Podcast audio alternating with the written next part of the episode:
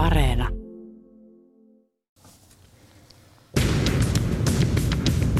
Politiikka Radio. Euroopassa on pahin kuivuus 500 vuoteen. Mistä poikkeukselliset sääolot johtuvat ja millainen ruokakriisi tästä seuraa? Tämä on Politiikka Radio. Minä olen Linda Pelkonen. Politiikka Radio. Tervetuloa Politiikka Radioon. Luonnonvarakeskuksen Luken erikoistutkija Hanna-Maija Karikallio. Kiitos. Olet erikoistunut luonnonvarapolitiikkaan. Kyllä. Ja tervetuloa Politiikka Radioon yliopistolehtori Jouni Räisänen Helsingin yliopistosta. Kiitos. Ja olet erikoistunut globaalin lämpenemisen ja säätilastoihin. Tota, nyt on tosiaan ollut poikkeuksellisen kuuma kesä. Metsäpaloja on ollut Yhdysvaltojen länsiosissa, joita kuumuus ja tuuli lietsovat. Ja sitten Euroopassa taas on ollut, tätä on kuvattu oikeastaan jopa niin kuin ilmastonmuutoksen uhkien koelaboratorioksi.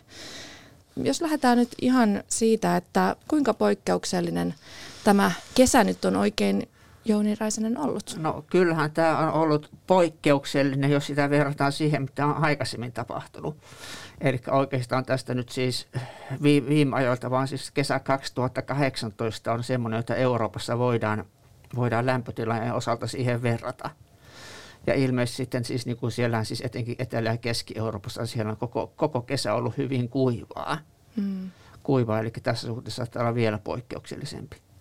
Sanotaan, että Euroopassa kuumin kesä ainakin 500 vuoteen, niin miten, miten voidaan tietää, miten tätä tutkitaan? No siis varsinaisia säähavaintojahan, tällaisia mittarihavaintoja, niin niitähän on olemassa oikeastaan vasta 1800-luvulta alkaen laajemmin.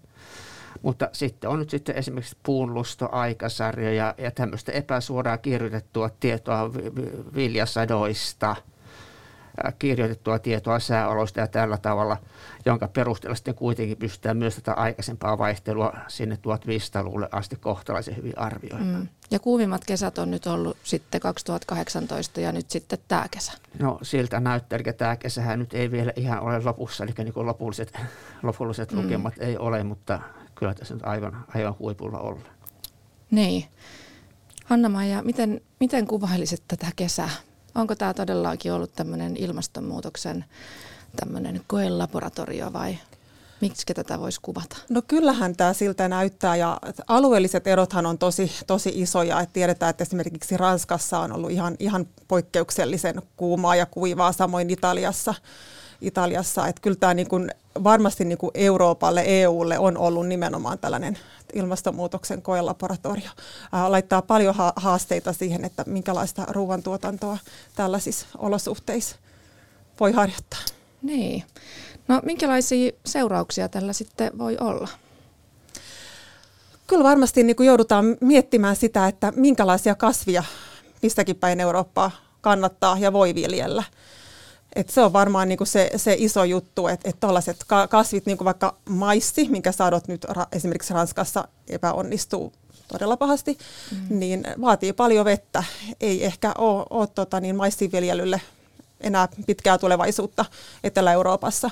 Toinen on kasvikset, niin nehän vaatii valtavasti, valtavasti vettä ja, ja, ja tota, niin, niin, ää, voi olla, että niin kuin tällainen ympärivuotinen kasvisten viljely niin ei ehkä ole jatkossa enää, enää järkevää. Mm. No mutta kuitenkin tässä nyt on ollut poikkeuksellisen kuumaa myöskin Suomessa. Ja täällähän voi ihan nähdä sen, että, että monet ru- nurmikot on tuolla keltaisena sellaisilla paikoilla, joita ei ole kasteltu, jotka on ollut pahteessa. Kuinka paha se tilanne täällä Suomessa? No Suomessahan tilanne ei, tilanteessa on oikeastaan iso ero niin kuin e-, Etelä- ja Kaakkois-Suomen ja sitten, sitten Länsi- ja Pohjois-Suomen välillä. Mm. Eli kun esimerkiksi sateita mietitään, niin no etelärannikolla nyt ei ole satanut tai elokuussakaan juuri mitään. Heinä- ja kesäkuussa on keskimääräistä vähemmän. Mutta nyt sitten esimerkiksi Pohjanmaalla, Pohjanmaalla, Oulussa, heinäkuussa Lapissa on ollut aika rankkojakin sateita. Eli nämä sademäärät varsinkin vaihtelee aika pienellä alueella. Nyt on kuitenkin myöskin ympäri Eurooppaakin ollut, siis tämä kuivuus on aiheuttanut myös sitä, että on vedenpinnat ollut laskussa. Ei pelkästään Euroopassa, vaan muuallakin maailmassa, siis Kiinassa myös ja esimerkiksi Espanjassa ja myös Euroopan suurimmat joet. Tonava on ollut esimerkiksi, se on laskenut jo alimmilleen vuosisataan. Ja, ja tota, näiden pintojen alta on esimerkiksi paljastunut erilaisia tällaisia patsaita ja kuvia ja muita, joita ei ole nähty, nähty niin kuin koko meidän elinaikana tai oikeastaan niin kuin on löydetty myöskin esimerkiksi Serbiassa toisen maailmansodan aikaisia saksalaisia sotalaivoja, kun se veden pinta on tosiaankin laskenut niin alas. Mitä haittaa näistä vedenpintojen laskusta voi olla? No yksi haitta tulee siitä, että, että esimerkiksi nämä joet, niin nehän on niin kuin logistiikan merkitykseltä tosi tärkeitä, niin pitkin kuljetetaan rahtia. Mutta kyllähän tämä niinku siis, äh, on tuonut esiin sen, että kuinka niinku ruoantuotannon näkökulmasta, että kuinka niinku kestämätöntä äh, tota niin, äh, tämä veden käyttö on, on ruoantuotannossa. ruoantuotanto tarvitsee niinku liikaa vettä, me tarvittaisiin sellaisia kasvia, sellaisia lajikkeita, jotka selviytyisivät paremmin, paremmissa kuivissa, kuivissa olosuhteissa. Mm. Mitä lajikkeita esimerkiksi ne voi olla? No kyllä tämmöiset aika niin kuin perusviljat selviää paremmin kuin esimerkiksi maissia. Riisihän on esimerkiksi semmoinen kasviste Aasiasta, mikä tarvitsee ihan valtavat, valtavat määrät vettä, vettä mutta varmaan tarvitaan niin kuin jalostusta, mm. jalostusta, että saadaan, saadaan tota, niin jalostettua semmoisia lajia että, ja lajikkeita, jotka, jotka selviää paremmin kuivissa olosuhteissa. Niin, mitä haittaa tästä vedenpinnan laskusta? No, no muuta on sitten, esimerkiksi heijastuu sitten myös tähän, tähän energiaongelmaan. Mm. Eli esimerkiksi Norjassa, etenkin etelässä, niin siellä on ollut myöskin, myöskin kevät ja kesä hyvin vähäsateisia, eli tarkoittaa sitä vesivoimareserviä on nyt sitten ensi talvea varten vähemmän, vähemmän käytettävissä kuin yleensä.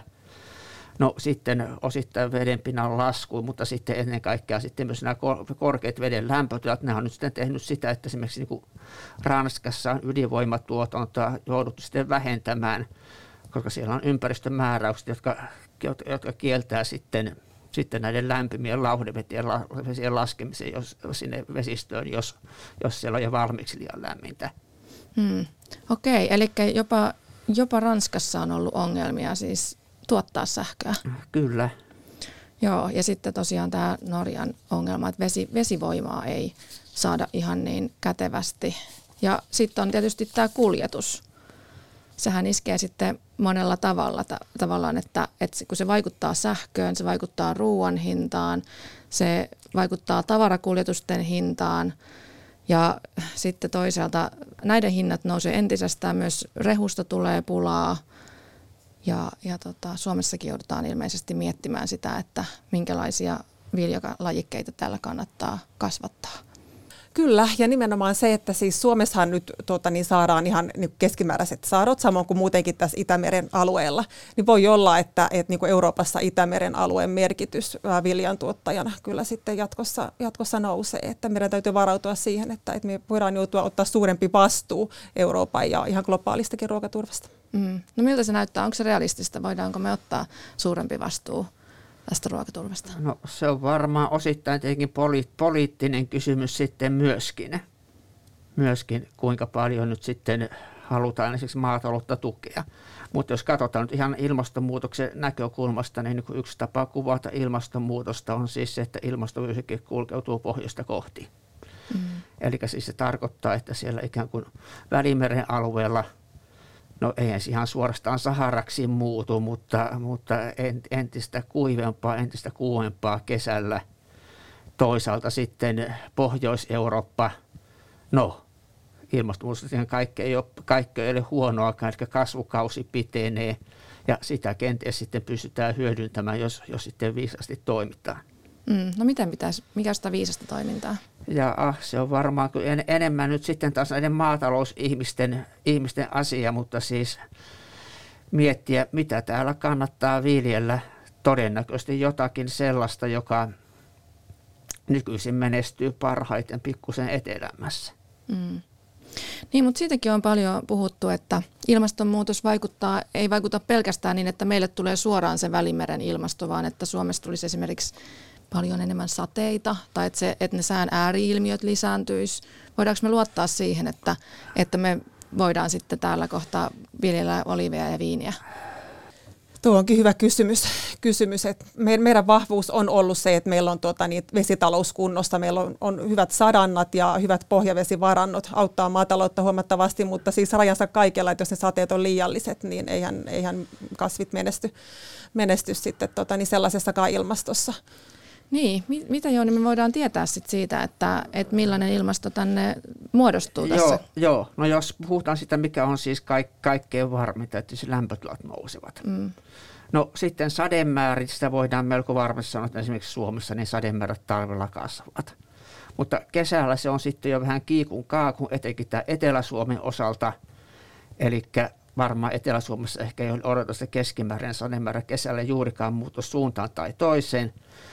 Mutta ikävä ominaisuus tässä ilmastonmuutoksessa tosiaan on nimenomaan tähän veden kiertokulkuun liittyen se, että yleensä niin kuin lämpimässä ilmastossa, siis vaikka tulee se sama sademäärä, niin se tulee harvemmin ja enemmän kerralla. Mm.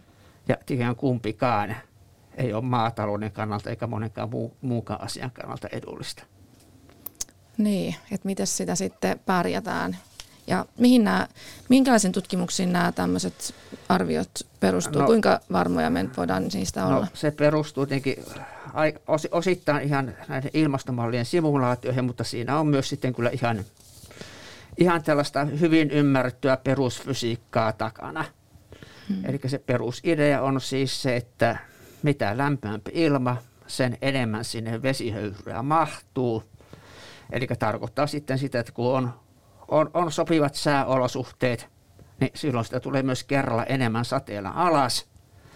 Mutta toisaalta sitten tämä kokonaissadeen määrä, se ei suoraan riipu sitä vesihöyryn määrästä, vaan siihen vaikuttaa muut tekijät, jotka sille asettaa rajansa. Eli jos sanotaan, että sateiden voimakkuus kasvaa enemmän kuin kokonaissateen määrä, niin sehän tarkoittaa oikein sitä, että sataa harvemmin. Mm. Eli tässä nyt on jonkinlainen analogia, kun miettii millaista, millaista on osa-olosuhteet talvella ja kesällä. Suomessa siis talven ja kesän sademäärät ei ihan hirveästi ero toisistaan. No, talve, kesällä sataa kyllä jonkin verran enemmän. Mutta kuitenkin siis ero on siinä, että talvellahan tämmöistä heikkoa lumisadetta, sitä nyt tulee, tulee melkein, jatku, melkein alituisesti, mutta kesällä on sitten taas hyvinkin pitkiä sateettomia jaksoja. Politiikka Radio. Politiikka Radiossa keskustelemme tänään siitä, että miten nämä Euroopan ja, ja myöskin Suomen poikkeukselliset sääolot, mistä ne johtuvat ja millaista ruokakriisiä ne tässä voivat aiheuttaa. Täällä studiossa keskustelemassa Luonnonvarakeskuksen Luken erikoistutkija Hanna-Maija Karikallio ja yliopistolehtori Jouni Räisänen Helsingin yliopistosta ja minä olen Linda Pelkonen. Tosiaan tässä taustalla nyt on vielä sitten tämä myöskin tämä Ukrainan sota ja, ja tota, Ukrainaa voi liioittelematta sanoa Euroopan vilja-aitaksi. Ja nyt sodan takia ruoansaanti Ukrainasta on estynyt ja tämäkin nosti jo Suomessa ruoan hintaa jo, jo nyt ja on arvioitu, jo, että se tämän vuoden aikana jo tämä Ukrainan sotakin nostaisi sitä ruoan hintaa ehkä 10-20 prosenttia.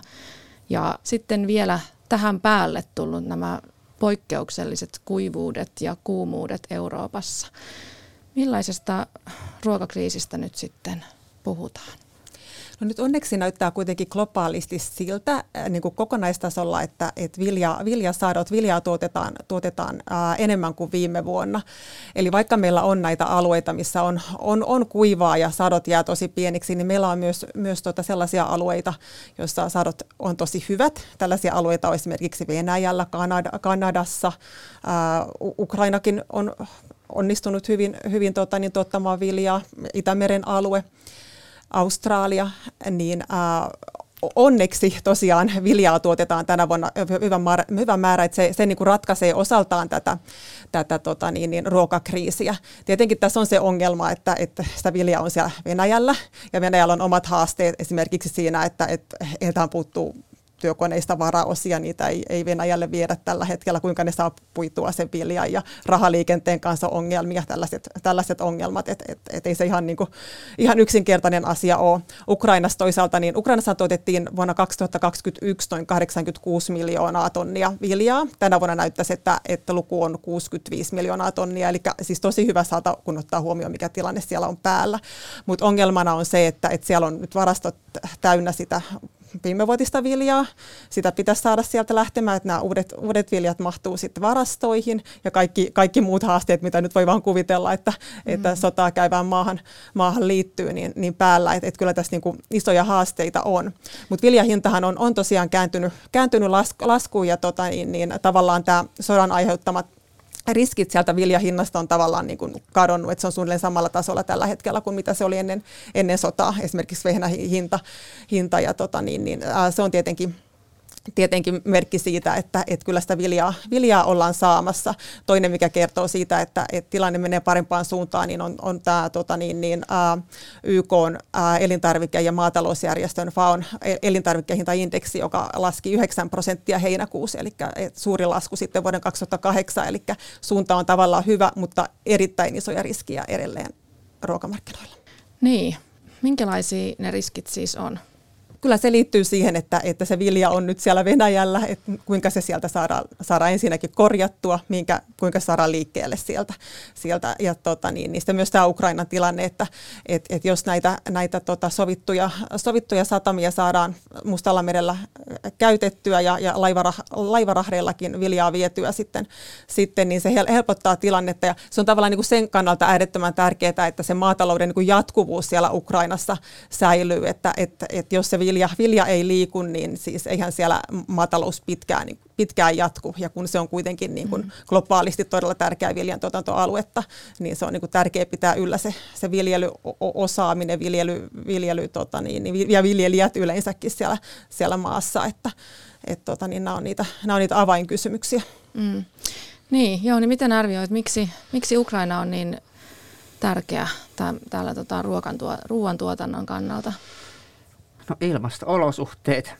Ilmasto-olosuhteet, ilmasto-olosuhteet on, on, on periaatteessa niin kuin erinomaiset, sopivan lämmintä, noin keskimäärin, ei kuitenkaan liian lämmintä, mm. ymmärtääkseni erittäin viljavaa maaperä. Siitähän se tulee.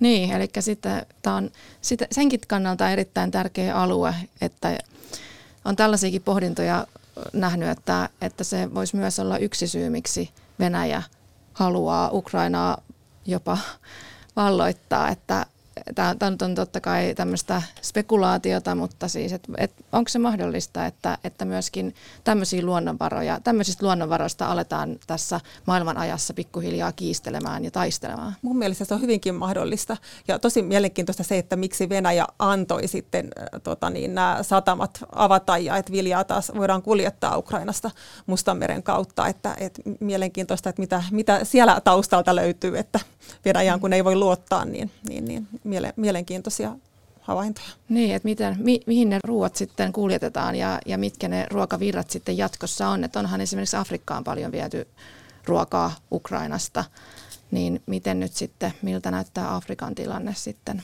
Kyllä, ja se on tosiaan tosi tärkeää, että nimenomaan Afrikan, Afrikan tota niin, niin, viljaa tarvitsemiin maihin näitä näitä rahteja saataisiin liikkeelle. Että nythän nämä ensimmäiset laivat, mitä Ukrainasta on lähtenyt, niin niistä ei ole monikaan mennyt Afrikkaan. Niitä on, on jäänyt Eurooppaan. Eurooppaan niissä on ollut yleensä ma- maissia eläimille, on Irlantiin on mennyt ja näin, mutta tota, siinä on myös tämmöisiä ihan käytännön syitä, että, että siellä Ukrainassa on ollut satamissa jumis, jumissa sodan alusta asti sellaisia, sellaisia laivoja, että ne on vaan niin kuin tota, niin, niin, mm. näihin, näihin tiettyihin maihin sit suuntautunut. Ja, tota, niin, ja maissi on se, mitä on eniten varastossa, ja se on kuitenkin sitä rehu, rehumaissia tarkoitettu Eurooppaan eläinten rehuksi, rehuksi mutta enemmän tarvittaisiin nimenomaan sitä vehnää sinne Afrikkaan, ja näitä, näitä laivoja sitten maailman ruokaohjelman mukaisesti, niin, niin, niin niitä pitäisi saada lähtemään.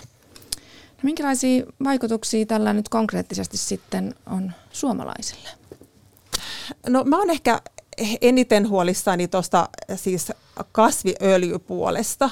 Et siellä, siellä kyllä siis kasviöljyä tuotetaan tuolla Ranskassa ja Romaniassa ja, ja se on kyllä kärsinyt näistä tästä kuivuudesta. Ja toinen on sitten tota niin, niin, on nämä kasvikset. Et tiedetään jo, että, että talvella Suomessa tullaan kasvattamaan hyvin kalliilla sähköllä kasviksia, mm. tomaattia, kurkkua. Ja sitten tosiaan tota niin, niin, ää, en, en näkisi, että niitä pystytään kyllä niin kuin kauheasti tuolta Espanjasta Italiasta tuomaan. Et kyllä niin kuin kasviöljy ja vihannesten hinnat on varmaan aika korkeat ensi talvena. Niin, tosiaan nythän on jo uutisoitu, että esimerkiksi riisin ja tomaatin sadot jäävät ennätyspieniksi Etelä-Euroopassa tänä vuonna. Ja tosiaan siihen tarvii sit sitä energiaa. Tuntuu, että tässä on niin kuin monenlaisia kriisejä päällä. On tämä energiakriisi ja sitten kun se vaikuttaa maatalouteen, niin sitten se aiheuttaa ruokakriisiä. Ja sitten kun on tämä Ukrainan sota, niin se vaikuttaa sitten ruoan kuljetuksiin Ukrainasta muualle. Ja sitten vielä tämä, voidaanko nyt sanoa, että tämä johtuu ilmastonmuutoksesta tämä tämän kesän ilmiö, että, että niin kuin vielä se tulee näiden kaikkien muiden ongelmien päälle? No tuohon viimeiseen johtuu ilmastonmuutosta, niin nämä, tällaiset on aina niin kuin siis e-, eri tekijöiden summa. Eli silloin kun meillä on, on nyky, juuri, miksi juuri tänä kesänä on kuumaa ja kuivaa, no sen takia, että on ollut hyvin, hyvin sitkeä korkea paine Euroopan päälle. Mm. Ja tällaisiahan meillä voisi olla sitten ilmastonmuutosta riippumatta.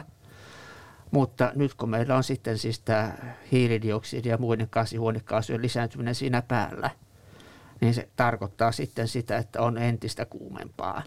Ja Etelä-Euroopan osalta se varmasti luultavasti tarkoittaa sitten myös sitä, että kesällä sataa entistä vähemmän. Niin, no mutta onko tällaisia vuosia nyt sitten enemmän ja enemmän tulossa? Tai voi, jos nyt päätettäisiin näitä hiilidioksidipäästöjä vähentää, niin, niin voitaisiko sitä No hiilidio- hiilidioksidipäästöjä ilman muuta on syytä vähentää, koska se on ainoa, ainoa tapa, millä me pystytään sitä hillitsemään.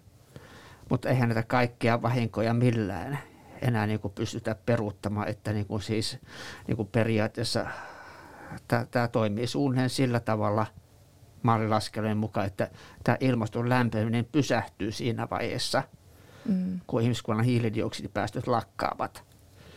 Eikä siinä siis suinkaan pääs, päädytä siihen ilmastoon, joka meillä jo sitten vallitsi aikaisemmin, sanotaan 1900-luvun alussa tai 1800-luvulla.